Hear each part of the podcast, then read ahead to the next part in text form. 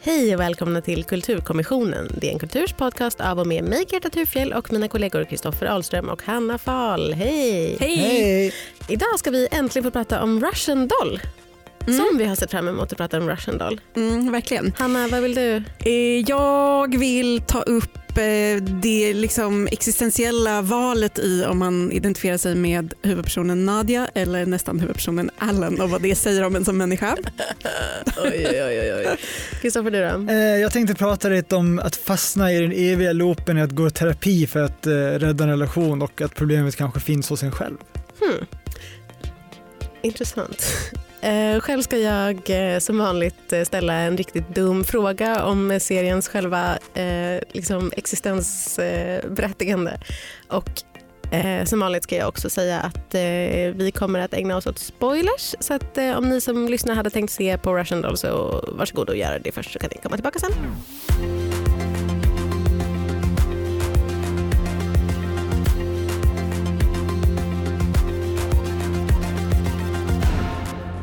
Det är 36-årsfest för den sighesa rödlockiga New York-bon Nadia, om och om igen.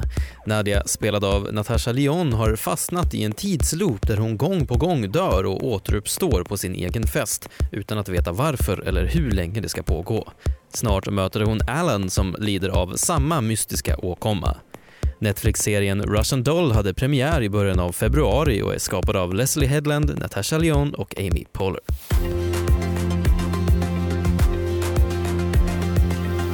Jag skulle bara vilja börja med en stilla bedjan. Kan vi inte spela in ett enda avsnitt nu för en gångs skull där vi inte sexualiserar eller kommenterar någon av karaktärernas utseende i det vi just har sett?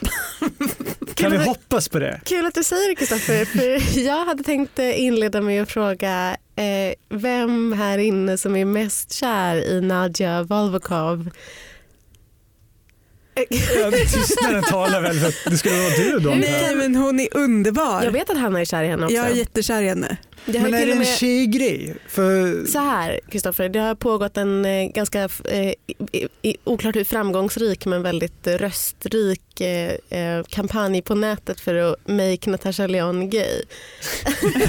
alltså att hela lesbiska Twitter Helt drömmer om att hon ska bli flata, att hon ska komma ut som flata. Så att, absolut, det är säkert en tjejgrej. Hon, hon eh, kanske har ett utseende som, eh, som lämpar sig för andra tjejer. Typ att alla, typ det var en sån trend också att eh, jättemånga tjejer började så här, tänka på att skaffa lockig lugg.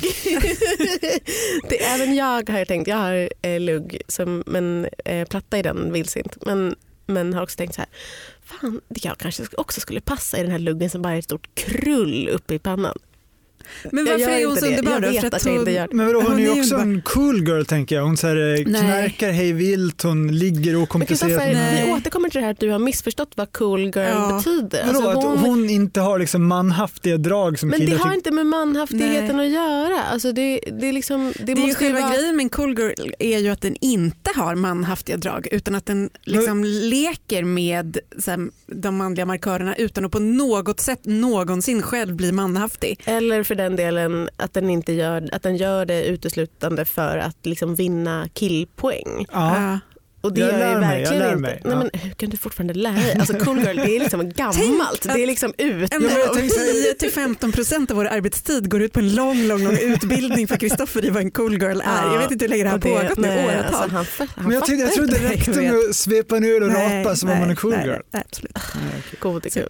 Längtar jag får möta min första cool girl. Det är ju inte bara hennes utseende ju. det är ju hennes Verkligen inte. underbara personlighet också och hennes raspiga röst och hennes, eh, jag vet inte, hon är bara en fantastisk. Nej, men det är omöjligt att tänka sig eh, Nadia spelade någon annan än Natasha Lyonne. Ja. Alltså, det har ingen annan hade kunnat göra det. Och jag ska säga att jag var inte jätteförtjust i Natasha Lyonne när hon var med i, i Orange is the new Nej, black. inte jag heller.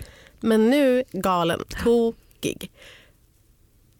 Karaktären då, förutom att vara, ha lockig lugg och eh, ha en eh, hes eh, röst. Men liksom, vad är det man, det första som man liksom, eh, hur, hur lär man känna henne? Hur möter man henne som, som tittare? Är hon, så, är hon liksom, för hon är ju egentligen inte så himla likable. Nej. Det är väl det som är skärmen, tänker jag. Det är hon ju inte och det är absolut det som är skärmen och det etableras ju på ett ganska smart sätt ganska snabbt. Just, hon vaknar ju då varje gång hon har dött så börjar hon om på sin egen 36-årsfest. Och ehm, hon har ju då en serie väldigt, väldigt snabba interaktioner med en massa människor Eh, på väg liksom, genom den här festen varje gång om och om igen. Som ser lite olika ut beroende på vilken inkarnation det är. Mm. Um, men i de interaktionerna så får man ju, liksom, hennes, hennes personlighet etableras ju väldigt, väldigt snabbt. Särskilt då i relation till hennes bästis som hon ibland har bara lite vänligt banter med och ibland börjar de bråka och ibland Ja, det ser lite olika Maxine. Hey Maxine. birthday baby. Precis, hey birthday baby säger hon varje gång. Eh, så hon etableras väldigt effektivt tycker jag och väldigt snabbt eh, som en ehm, jag vet inte hur man förklarar det här utan att det låter klyschigt. För att jag tycker inte hon är- är en klyschig karaktär egentligen men som en liksom sk- skadad eh, person med liksom, psykologiskt komplicerat förflutet som kanske klamrar sig fast i sina eh, ungdomsår lite för länge. Extremt eh, street smart ju. Det är ju Ja, och självförbrännande med väldigt oproblematisk relation till droger och tillfälliga förbindelser. Ja. Det var väl någon som var det i Facebookgruppen Snacka om film och tv-serier sa att det var en serie om New York-attityd och jämförde med Girls utan att nämna Girls. Ja. I alla fall till absolut. inledningsvis, att det liksom är den Jo, men etableringen av det är karaktär. ju lite att hon är en så här tough cookie typ. Mm. Som, Och väldigt så här, men om, om man tänker på så här, eh, liksom ikoniska New York-skildringar, alltså typ eh, Sex and the City Girls, så är ju den här väldigt, väldigt trendig även om hon är lite äldre än vad de eh, Ja, det jag liksom, var roligt. Att, kvinnorna ofta är. att alla de här liksom vilt festande personerna Mm. ändå var liksom 35 plus. Mm, men väldigt mycket sådana så här, eh, coolt just nu markörer, typ att de tar jättemycket ketamin, alltså i Mm. inte för att, du vet, men, men, Nej, men sådana saker som är så här, ja det här, så här är det i New York just precis just Mm. nu. mm. Sen gillar jag också att hon är ju väldigt intelligent, för oftast när den här typen av serier som handlar liksom om ja, men, ganska krångliga fysiska förklaringar av liksom fyrdimensionellt tänkande och så vidare så brukar huvudpersonen vara tittarens alibi så att man liksom, till, som tittare till och med själv snart fattar mer än huvudpersonen tycker det blir tjatigt så här, att hon, allt måste förklaras för henne men är det hon drivande och får liksom förklara sig, ja men det här händer för att det sker liksom i den här tidslinjen och hur kan vi få dem att konvergera och liksom Ja. väldigt avancerad nivå. Hon har ett lite Alltså, hon har ett lite oväntat jobb. Hon har inte ett oväntat jobb för att det har ju en uppenbar liksom, poäng Mm. för handlingen att hon jobbar som eh, med att utveckla spel. Eh, och det här då att hon respawns hela tiden, det, har, det är ju en sån supertydlig parallell. Men eh, man hade kunnat tänka sig att den här typen av rollfigur snarare hade haft ett så här, ja men, eh, jobbade lite på fik eller så här, hade någon så här, lite så slapp misslyckad karriär. Men hon har ju inte det. Hon har ju, Bartender. typ. ja, men, exakt. Ja, eller som eh, den klassiska klyschan om spelutvecklare, någon lite så här väldigt introvert, halvautistisk person. Men hon är ju Ja. superextrovert och liksom aggressiv. Mm, underbara Nadja Valvakov. Men om vi eh, går vidare lite grann från henne till hennes mot, eh, främsta motspelare då, Alan. Som, är, som dyker upp i andra eller tredje avsnittet. Tredje eller fjärde tror jag. Aha, lite så sent. Mm, Mm. hon är själv länge. En, eh, den, den raka motsatsen får man säga till Nadja då, som görs väldigt tydligt också i serien. De träffas i en hiss när eh, hon förstår att de kommer dö. Ser en annan kille som inte heller verkar reagera på att hissen eh, faller neråt i hisschaktet. Och han säger att eh, det är lugnt, det här händer mig hela tiden. Mm. Ja, men det är som du säger, när du säger motspelare så är det verkligen, jag gillar det här att han är hennes raka motsats, han är liksom väldigt stel, rakryggad, eh, man pratar ju till om hans hållning, alltså korrekt hållning, vilket känns som en väldigt symptomatisk grej när alla andra, vi går runt med gamnackar och kollar på telefonerna, så han är väldigt så här sportig, han inleder sin rutin med liksom i hemmagymmet, han har button down skjortor. Han, precis, han är så helt klädd i Uniqlo. Verkligen. Ja, hade han varit svensk och varit J. Lindeberg tror jag, rakt av. Bara. Stort bältespänne. Och han är liksom då besatt av att städa upp i sin lägenhet eh, i varje reinkarnation trots att han ju vid det här laget måste veta att det inte spelar någon som helst roll. Eh, så här, otroligt pedantisk och så. Men, och det är också så yin och yang filmat i att alla hennes scener, Nadias är ju väldigt mörka och han har det så här. Sterilt. Ja. ljust och rent och så här. Ja, det finns också någonting i seriens tema med symmetri, att det finns inga olikheter, bara liksom att de passar ihop i symmetri. Och tänkte jag också på, jag tror det sista avsnittet så filmar de som en, det är inte som en split screen men det är liksom som om de står vägg i vägg Mm. i varsitt badrum och stirrar in i varsin spegel, Mm, mm. vilket var snyggt. Hur, för jag funderade mycket på när jag, när jag såg den här serien så tänkte jag mycket så här, hmm, behö, alltså, man, man förstår att Alan behövs uppenbarligen för att han är en bärande del i, i tv-serien men, men, men varför? På något sätt. Är det, liksom, är, det, är, det det som, är det som bygger serien att deras historier är sammanflätande? Förstår ni vad jag menar? Ja, jag förstår vad du menar. Och det är, jag funderade också mycket på när jag såg den om det var med flit han var så man inte kände någonting för honom. Mm. Man kände jättemycket för henne Mm. och förstod jättemycket av hennes liksom, personlighet medan Mm. han förblev hela vägen någon sorts liksom bara tomt skal nästan. Ja, det, det är ju också hans dilemma som han, som han då får brottas med, det vill säga att han inte är tillräckligt öppen emotionellt och väldigt instängd mot sin flickvän vilket leder till att hon bedrar honom och att hans ja, karma-uppgift blir liksom att, att bli en mer öppen och, och kännande människa. Jag tycker att det är ganska, han har ganska mycket enklare uppgift än vad Nadja har vad gäller att bryta den här loopen, vilken Mm. liksom karmisk uppgift han måste lösa. När, när han dyker upp i hissen så tänker man ju som tv-tittare genast så här, "Ah, nu kommer de ha sex. Och sen tänker man så här, nej det här, för det här är en helt annan sorts serie så de kommer inte ha sex. Och sen så, sen så har de ju det i en liksom, reinkarnation. Det är som att de har i början åtminstone så är det som att de har så många av dem att de lika gärna, de är så här, vi kan lika gärna göra det här i den här, alltså det kommer ändå en ny, det, kommer inte, det spelar ingen roll. Mm. Men ehm, det tyckte jag var roligt för att det var så här, men det är också ett det är ju liksom, när man tänker på så här, vad en Netflix-serie är så är ju så här, den ska vara liksom jättelättillgänglig, den ska liksom inte vara för, för eh, svår eller för mångtydig. Men den här är ju på många sätt eh, ganska mycket någonting annat än vad, än vad den är, inklusive det här. Alltså de det, är det är nog väldigt talande att jag minns inte ens att de har sex. Jag minns inte absolut scenen för det är så avsexualiserad deras relation. ja, Men det, det har de också. Gud De att jag har. har förträngt det här. de är Eller inte jättefulla. snappa upp det. De är jättefulla och har sex på hans, Hur är det då? Är det bra hennes sex? soffa. Nej, Nej. det är inte så bra. Nej, lite oväntat och out of character så skryter han ju innan om att han är så bra i sängen. Ja, det är verkligen att han bara, jag kan lika gärna passa på. Eh, jag kände mycket när jag såg den ungefär som när jag var liten och såg Beverly Hills att man ville vara Brenda men innerst inne visste man att man liksom var tvungen att acceptera att man var Andrea. Och så känner jag här, jag vill så himla gärna vara Nadja men vet jag att jag är det tomma skalet. Du och jag, Hanna. Åh vad jag sitter tyst och diplomatisk här borta. Du vet att jag är Erland också. Jag skulle också börja varje reinkarnation med att städa med hela min lägenhet.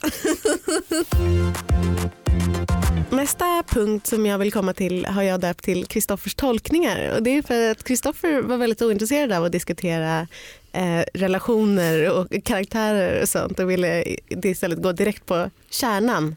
Ja, Vad är det som pågår? det är väl Hur ska det, man det tolka? typiskt manliga att helt strunta i relationen och bara försöka lösa det tekniska problemet. Det är så skönt Kristoffer att vi har dig med i podden. Varsågod och presentera Nej. dina teorier Kristoffer. Tanken var att du ska diskutera här, det ska inte bli Sätt att jag igång! blir anklagad för att sitta och, mansplaina. Nej, Nej, men. Det Vi finns ju liksom, som sagt, temat är de här konstanta upprepningarna och hur gör man för att bryta sina mönster. Det är väl det Mm. som serien handlar om. Så jag bara tänkte så här, vad, vad ni hade för tankar kring vad det fanns för djupare symbolik eller metafor i deras konstanta liksom, återfödsel. Um, ja, men det finns väl eh, det finns många, men den som jag tänkte som kändes som den enklaste tolkningen um, handlar ju om... Jag skrev en krönika om det här också, som eh, om ni som lyssnar har läst den. Så Väldigt bra läsvärd. Den kan ni läsa på Ja, Det för jag råkade, råkade samtidigt läsa en essä av en författare som jag glömt bort vad hon heter. Som tyckte exakt samma sak som du. Ja, eh, nej men som handlade om hur hon eh, vid närmare 50 års ålder bara okej men mitt liv har liksom gått det är full cirkel och jag är tillbaka på en plats där jag var när jag var 27 och som var att hon satt så ensam i någon lägenhet i New York och vid sitt skrivbord och typ hade någon deadline och åt någon äcklig billig sushi och typ eh, ja, Mm. levde sitt liv. Och Mm. det var inte en så himla, det var inte, liksom inte en deppig insikt på det sättet utan hon bara, ja men okej, jag har, det här känns normalt, det känns naturligt. Mitt liv skulle alltid cirkla tillbaka till den här punkten eh, och det är okej. Och jag embracear det. Och att det, så här, cirkel, det cykliska kan vara ganska skönt och eh, tryggt och att eh, mycket av min åldersångest handlar snarare om motsatsen, att liksom förlora möjligheten att cirkla tillbaka till de där platserna där man eh, känner sig liksom trygg och hemma och vet hur saker och ting fungerar. Och att det linjära, liksom, den så här framåtrörelsen är kan vara ganska ångestladdad också för den är så obönhörlig att man lämnar saker bakom sig liksom, istället för att hela tiden kunna så här, cirkla runt och loopa runt. Och det kände jag kanske var en tänkbar tolkning på det här. Eh, det känns inte som en slump att det är just det på hennes födelsedag som hon mm. reinkarneras, att det har någonting med hennes så här, vuxenblivande och att det är åldersnoja. På, den åldrande att göra. Ja. Och att det är på den födelsedagen när hon blir lika gammal som hennes mamma var när hon ja. tog livet av sig. En väldigt eh, ödes, ödesdiger dag som hon ju också säger precis i början att så här, det här är en, en speciell dag för mig. Mm. När jag läste din krönika så tänkte jag, ja så är det verkligen. Jag har loopat tillbaka, nu är jag 24, det är precis som när jag var 19. Nej, men jag tänkte så här, eh, har, har ni någonsin typ gått i terapi för att få relationer att funka? För det var lite det jag tänkte på, så att, för jag gjorde det eh, ett par gånger, det gick i loop kan man säga, men det var så att man gick in i en relation och så bara insåg man, shit nu händer ju exakt samma sak som hände i förra relationen och den innan dess och hur ska jag liksom komma ur det här? Mm. Så jag tänkte dels det eftersom hon då också har mycket ja, trassel mm. med relationer, att det liksom mm. är en metafor för det, men jag tänkte även på på, på, det här med, hon har ju ett, ett, bakomliggande trauma som du var inne på Greta med hennes eh, psykiskt sjuka mamma som sen tar livet av sig. Spelad av eh, Chloe Sevigny. Just det, som man inte sett på länge. Som eh, visade sig när jag googlade är 44 år för jag tänkte gud vad sjukt att hon ska spela mamma. Mm. Nej nej, hon är i mammaålder. Mm. Nej men just det här att, att gå i, i terapi för att liksom bearbeta ett gammalt trauma och det är ju det också det här, det är ju först när hon acceptera vad, som, vad hon gjorde mot sin mamma och varför hennes liv blev som det blev som hon lyckas liksom ta sig ur det här och ja, spoiler alert, hon stannar inte i loopen för evigt. Mm. Jo men absolut. Sen har vissa gjort en poäng också att eh, man måste vara ja, missbrukare, tidigare missbrukare för att verkligen förstå det här. För att, eh, eh nu ska jag säga, vet, Natasha Leon har ju, ja, som känt ganska lång historik av missbruk och dog nästan eh, av, det, av en överdos. Eh, så att för henne har det också varit det här liksom att ja, man, eh, varje dag man vaknar upp så börjar den här loopen om med att ta droger för att bli av med abstinensen och sen ja, fortsätter mm. det in mm, absurdum. Mm. Och man tror hela tiden att man ska lyckas liksom sluta på ett annat ställe än mm. igår men man kan inte det. Typ. Mm. Ja. Uh, ja. En annan eh, grej som jag tyckte var eh, mysig är just det här i början när hon men det är väl mest när hon är själv men sen lite grann också att, hon, att de liksom söker sig till olika, så här, eh, kan det vara det här? Kan mm. det vara det här? Kan det vara det här? Att de är så här, testar, då går hon och testar för att se om hon har fått i sig något, något särskilt, ja, eh, liksom ketamin. Precis, jointen spetsad. Mm, precis, och sen så går hon till en eh, lokal rabbin och ska liksom undersöka om det kan ha någonting med det att göra, att det är någonting liksom, eh, kabbala-artat som är i görningen. De liksom eh, då, då, föreställer man sig ju att man kommer att få, liksom så här, till slut kommer de att hitta det. Så här, aha, mm. det var det här. Man kanske inte tänker att det kommer vara ketaminet eller att det kommer vara eh, mysticismen som gör det. Den, den liksom lite så här, eh, nu ska vi ta reda på svaret-grejen. Eh, Tycker ni att den är mysig? Eller är det tyckte liksom... jag var jättebra. Att ah. det var liksom de här stickspåren, eller red herrings som man kallar det. Liksom, man tror att det här har betydelse så följer man det och så bara nej, då kollar vi om det här, liksom, detektivarbetet. Mm. Så är det ju med väldigt mycket. Så är det ju till exempel också med den här karaktären eh, Horse. Mm. En uteliggare som hon ser gång på gång i sina loopar och ser så här, vad fan jag känner igen honom och sen så liksom går hon fram och ja, pratar. Precis. Och, kan, kan det liksom vara nyckeln till mysteriet? Mm. Men, men, jag kommer mm. att tänka på någonting som Hanna Hanna sa eh, på redaktionen här veckan att jag saknar Interstellar. Och jag tänkte, vad fan saknar du den för den ytliga dumma skitfilmen? I den underbara filmen. Ja, men så kommer jag också tänka på vad, vad den innebar, så här, alla gissningar och teorier man spann kring det Ja. där. Och här var det liksom som åtta Interstellar, att mellan varje avsnitt så bara, hmm, okej, vad kan mysteriet vara? Mm, Liksom, vad, mm. vad, är det det här spåret, är det det här?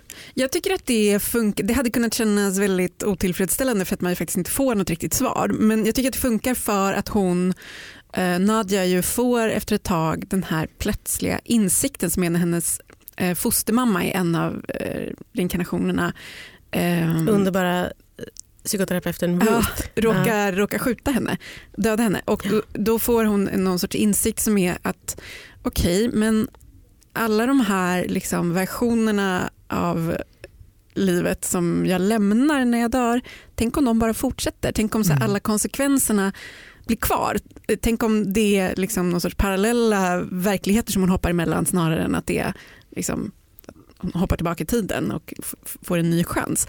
Och- Ja, att hon ser sitt agerande som det här är inga konsekvenser Nej, precis. alls. Men, Och för det gör ju också att alla de här, så här tidslinjerna som de har vaskat eller vad man ska Mm. säga tidigare på där de bara brytt sig om att ta reda på en enda sak. Här, Mm. okej, det enda som är viktigt nu är det här. Eller okej, vi kan lika gärna ligga, vi kan lika gärna knulla här Ja. för det har inga konsekvenser. Nej. Att det att hon får någon, drabbas liksom av någon sorts Precis. insikt att men gud, tänk om det har konsekvenser. Vad ja, och det ger ju också en händer? emotionell tyngd som serien inte skulle ha annars. För då är det, här, ja, det spelar ingen roll för att även om hon dör så återuppstår hon bara. Hon kan liksom testa att ta så mycket heroin det bara går och dö av överdosen Mm. utan det får något problem. Exakt, och det är det som är obehagligt också. Att det, man, man märker ju också med, med tiden, det smyger sig ju på i serien lite grann, men det här med att det visst att hon har inte ett obegränsat antal gånger på sig utan det blir, det blir liksom, världarna blir märkligare och märkligare. Det blir färre människor, det är liksom tommare och tommare på festen.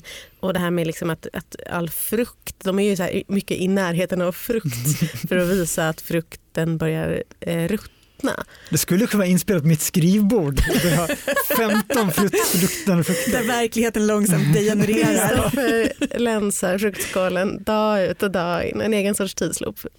Men eh, apropå det här med, med Interstellar, jag kommer ihåg att ni skrev en, en väldigt uppmärksammad artikel som handlade om de logiska luckorna i Interstellar. Jag och Kristoffer har aldrig blivit hatade så mycket, Nej. näthatade så mycket som Apropå logiska luckor, nu tar- ska Ja. jag eh, liksom ta ert, allt ert näthat och rikta det mot mig själv istället. Är det dags för Gretas dumma fråga? Det stämmer Kristoffer. Ja, vad härligt. Min dumma fråga är denna. Varför dör de så ofta? Va, hur menar du? Ja, du menar att det är Min så logiska enkelt lucka, en för- normal människa går inte runt och dör flera gånger om dagen. De eh, ramlar ner i slukhål, de blir påkörda av bilar. De ramlar ner för trappor, kan inte ens Jag kan gå, inte i trappor gå i utan att dö. trappor. Hanna, vad är det som pågår? Varför dör de för Eh. ofta? Jag dör inte så ofta. Nej, det, jag har två saker att säga om detta. Mm, tack. Dels så dör de Är det ju... tv-serien? Dels är det en tv-serie. Dels så dör de ju dubbelt så ofta som de egentligen borde. Alltså många av de här liksom, mest så freak accidents är ju för att den andra av Ja, dem dör. absolut. Mm. Och de, de är ju sammankopplade på det sättet. Men man dör en inte ens dör- hälften så ofta, Hanna. Nej jag vet, men det är en del av det. Att så här, de här, okej ah, det blev en random Ja, gasexplosion. precis. eller så Jag här, fick en astmaattack. Ja, det är ju för att den andra har råkat liksom, försätta sig i någon situation. Mm. Det är Allen. Ehm, det andra är att det, det är väl det som händer är väl att de är på något sätt så här hela deras liv dittills har pekat fram emot deras död på något sätt. Liksom. Att det är det förutbestämda eller allt de har gjort dittills har eh, vill leda fram till deras död i någon sorts här mystisk kosmisk... Ja, om de inte lyckas, Om de inte lyckas- åstadkomma en förändring Ja, hos sig själva. precis. Okej, så tidsloopen jobbar, liksom det här fenomenet att de loopar och loopar, det jobbar för att de ska dö. Ja, För att de ska Om komma de inte, närmare. Ja, precis. Ja. Om de inte blir bättre som människor. Så vill jag säga.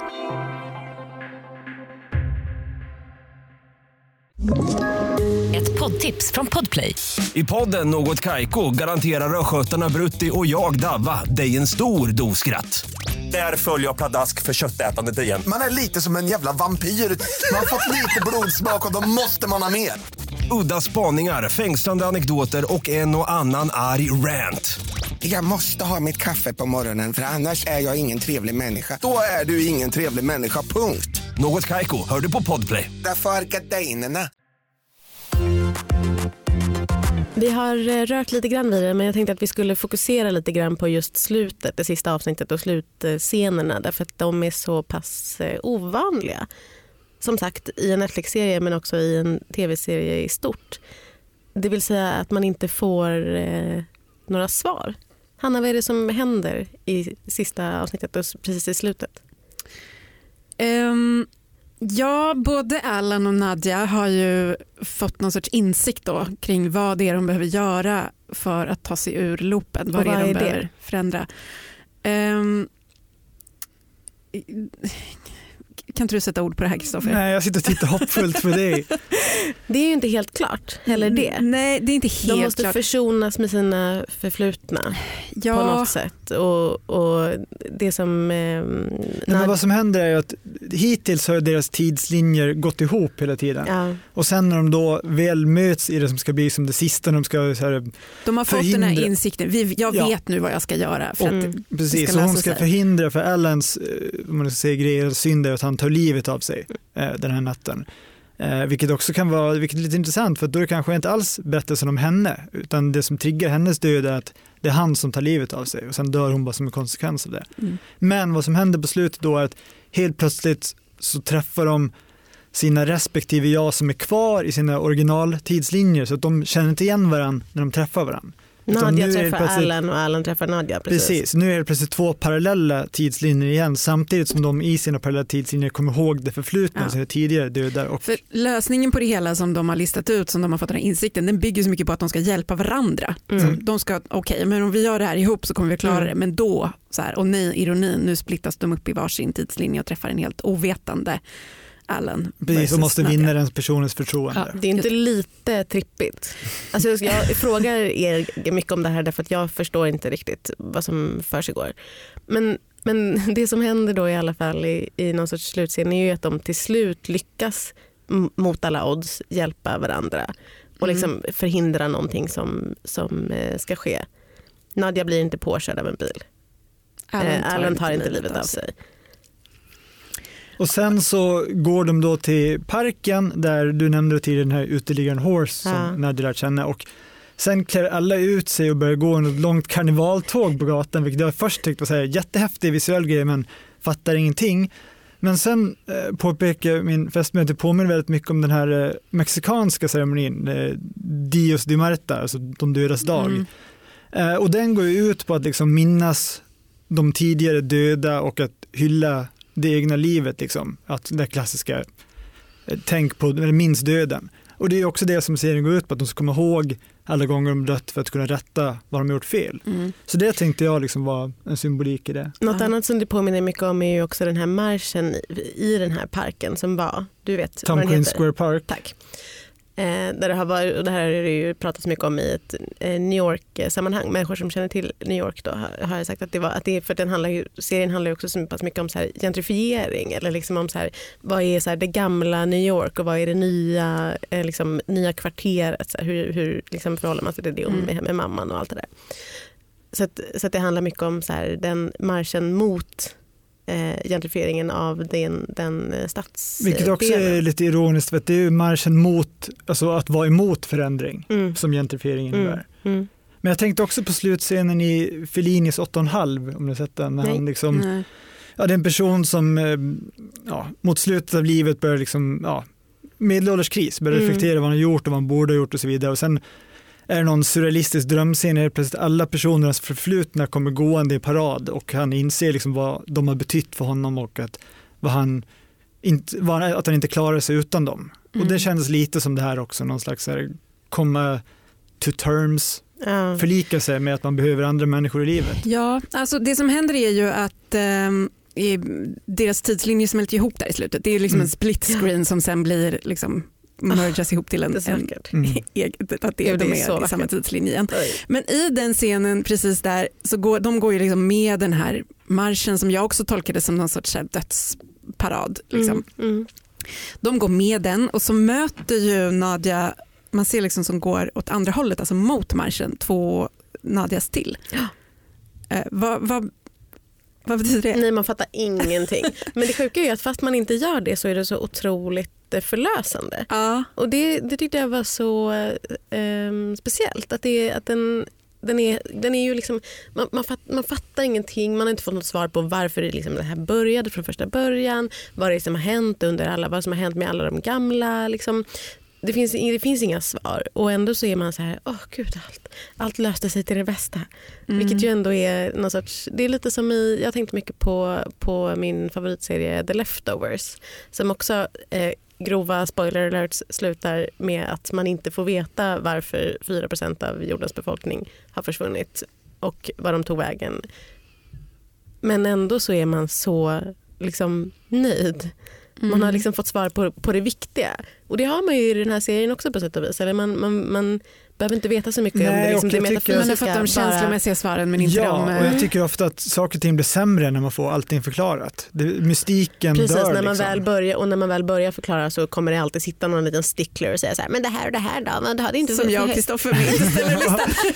22 logiska luckor i Russian Doll. Ja, precis. Så det var ju, Snart för väldigt, det det var ju skönt att ni slapp skriva den Mm. på något sätt. Ja. Var det inte? Ja, det var jätteroligt. det det. Men det- det här med att eh, det förmodligen kommer att bli en fortsättning då. Jag känner mig högst eh, skeptisk och besviken. Men det som man har hört, det är väl ingenting som är bekräftat än så vitt jag Nej, vet. det är Men, inte. men det som man har hört är väl att det inte ska vara en det ska inte vara fortsättning med Nadia Volkov, tyvärr. Men att, att det ska vara någon typ av antologiserie som True Detective eller, eller något sånt där. Men- Fargo typ. Ja, men då, Då förlorar den ju hela poängen. Hela serien är ju 98% Nadja Volkov. Ja, och den är ju framförallt 98% just den här specifika historien. Ja. Det är jättekonstigt att tänka sig vad den skulle vara härnäst. Om det bara Ja, ska nu vara är det här, två nya personer som bara ska lopar vara- runt i sina Ja, liv och det blir ska en förlösas. tråkig tidsloop i sig att tvingas se det om och om igen med samma Ja, gimmick. det ska vara något helt annat om man tänker sig som en sorts Black Mirror eh, liksom parafras. Att de ska göra så här, nu har vi ett helt annat metafysiskt problem här som vi ska Mm. försöka... Gravitationen vänds upp och ner. Folk börjar gå i taket. Ja, det är ganska Kanske kul. vill att se. Eh, nej men verkligen, verkligen. Det är svårt men jag att tänka tycker sig vad det skulle vara. Perfekt sluten Ja. I, i, i sin kapsel som den är så jag vill verkligen inte att det förstörs med någon fortsättning. Även om det har förmodligen varit en dundersuccé för Netflix. Det var ju någon statistik Det är det, nu man på... känner ju på sig att det inte kommer att vara nog för dem. De kommer Nej. inte kunna hålla tassarna borta från det här. Det är som vanligt. Till varje avsnitt så ber jag ju er att ta med er den bästa mening som ni har läst eller hört i veckan. Kanske någonting från en roman, kanske någonting från Twitter eller någonting som ni har hört i en annan Netflix-serie än den som jag pratat om precis. Kristoffer, vad har du med dig för mening? Jag har med mig en eh, nyhetspuff från affärsmagasinet Bloomberg Business Week Oj, eh, oj. på Twitter där de Jo, jo. lockar till läsning med den här rubriken. Jag ska ta den på engelska först och sen blir det en liten översättning. Yacht owners with priceless art need to beware of flying champagne corks. Alltså ägare av lyxjakter med ovärderlig konst eh, måste akta sig för flygande champagnekorkar. Och det är då en, en artikel Otroligt. om ja, det, Mitt liv. millennial problems Ja. som det brukar kallas. Ja.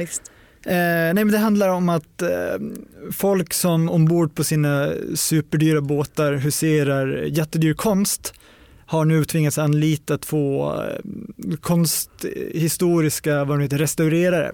För att man har sådana problem med att barn kastar cornflakes på Basquiat-målningen och någon besättningsmedlem ska öppna champagne och då poppar korken iväg och träffar tavlan och då måste man kalla in de här specialisterna. Så det är liksom ett problem som vi själva kanske inte måste brottas med men det är ett existerande faktiskt problem för många i överklassen. Tala för dig Har jag-. Mm. Har jag berättat för er om min komplicerade relation till champagnekorkar? Nej, men jag Nej. vill gärna veta. Berätta. Jag har sett dig öppna, kanske inte champagne, men Eh, olika flaskor med bubbel. Ja, absolut. Men det är för att eh, jag under hela min barndom har fått, jag liksom under hela min uppväxt fått lära mig att champagnekorkar är livsfarliga. Att är det här öppna trauma en du behöver bearbeta när du fastnar i loop? ja, på loop. flaska, Mm. att öppna en flaska champagne är liksom förknippat med livsfara. Livsfara. Så fort man gör det så måste alla barn måste ställa sig i ett annat rum och eh, vuxna måste vända bort huvudena och så här. Och det här Vad är det för hemsk händelse som har triggat det här? det är att min mammas faster var blind på ena ögat efter att ha fått en champagnekork Vad? i det. Du skojar, Nej, alltså, det det, är sant. fanns ett faktiskt Ja, ett fast Märta släkttrauma. var blind på ena ögat på grund av en champagnekork. Märta, Jösse namn. mina tankar. Ja, kan, hon, kan, hon se, historia. kan hon se nu? Eh, hon, är, hon är död sedan ganska många år men, Men det, hade tillbaka- ingen, det var inte relaterat till champagnekorken. Champagne. Nej, hon, var, hon fick aldrig Åh tillbaka sin herregud.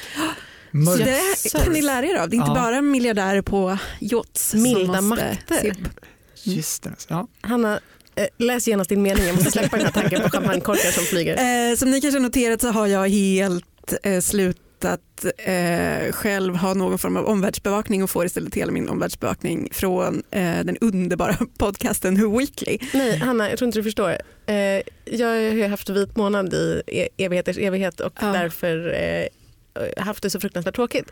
Min, Har du arkivlyssnat på Who Weekly? i mina, min enda källa till glädje är att lyssna på Who Weekly. Alltså Ja. Jag ser så mycket fram emot tisdagar och så, så mycket fram emot fredagar av två enkla skäl. Dagens avsnitt Who varsågod Weekly. Greta för att jag introducerade dig till den här fantastiska Du ska ha podden. tack. Eh, och eh, bland annat så har jag till exempel eh, inte sett The Star is Born utan vet allt jag vet om den filmen genom podden eh, för att de Ett tu. pratat Ett väldigt mycket om den. Eh, och jag har heller inte sett Oscarsgalan utan har fått hela min bild av Oscarsgalan genom det senaste avsnittet av Weekly. Och precis som ni vet hur medie, svenska mediemellanchefer blir väldigt stolta och glada och nästan tar det personligt om eh, Sverige nämns i New York Times.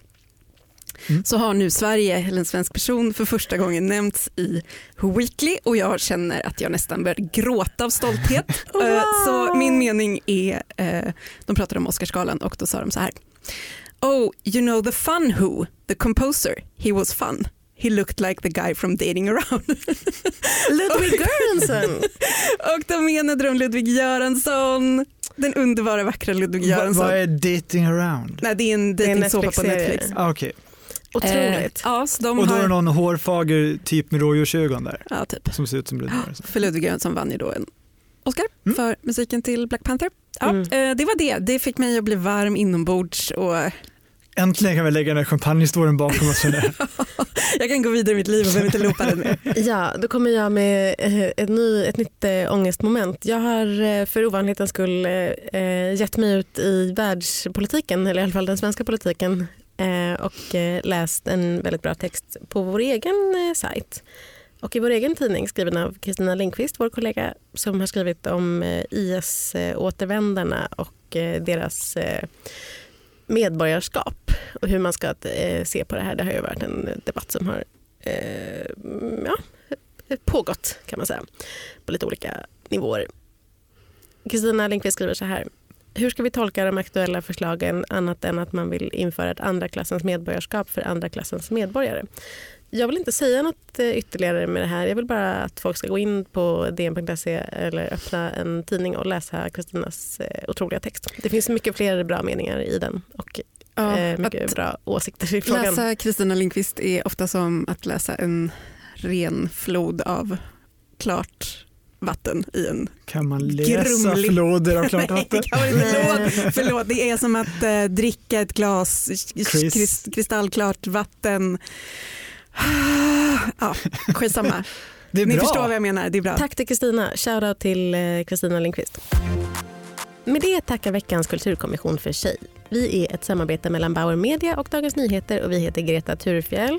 Hanna Fahl och Kristoffer Ahlström. Tekniker var Oliver Bergman. Tack och hej! Hejdå. Hej!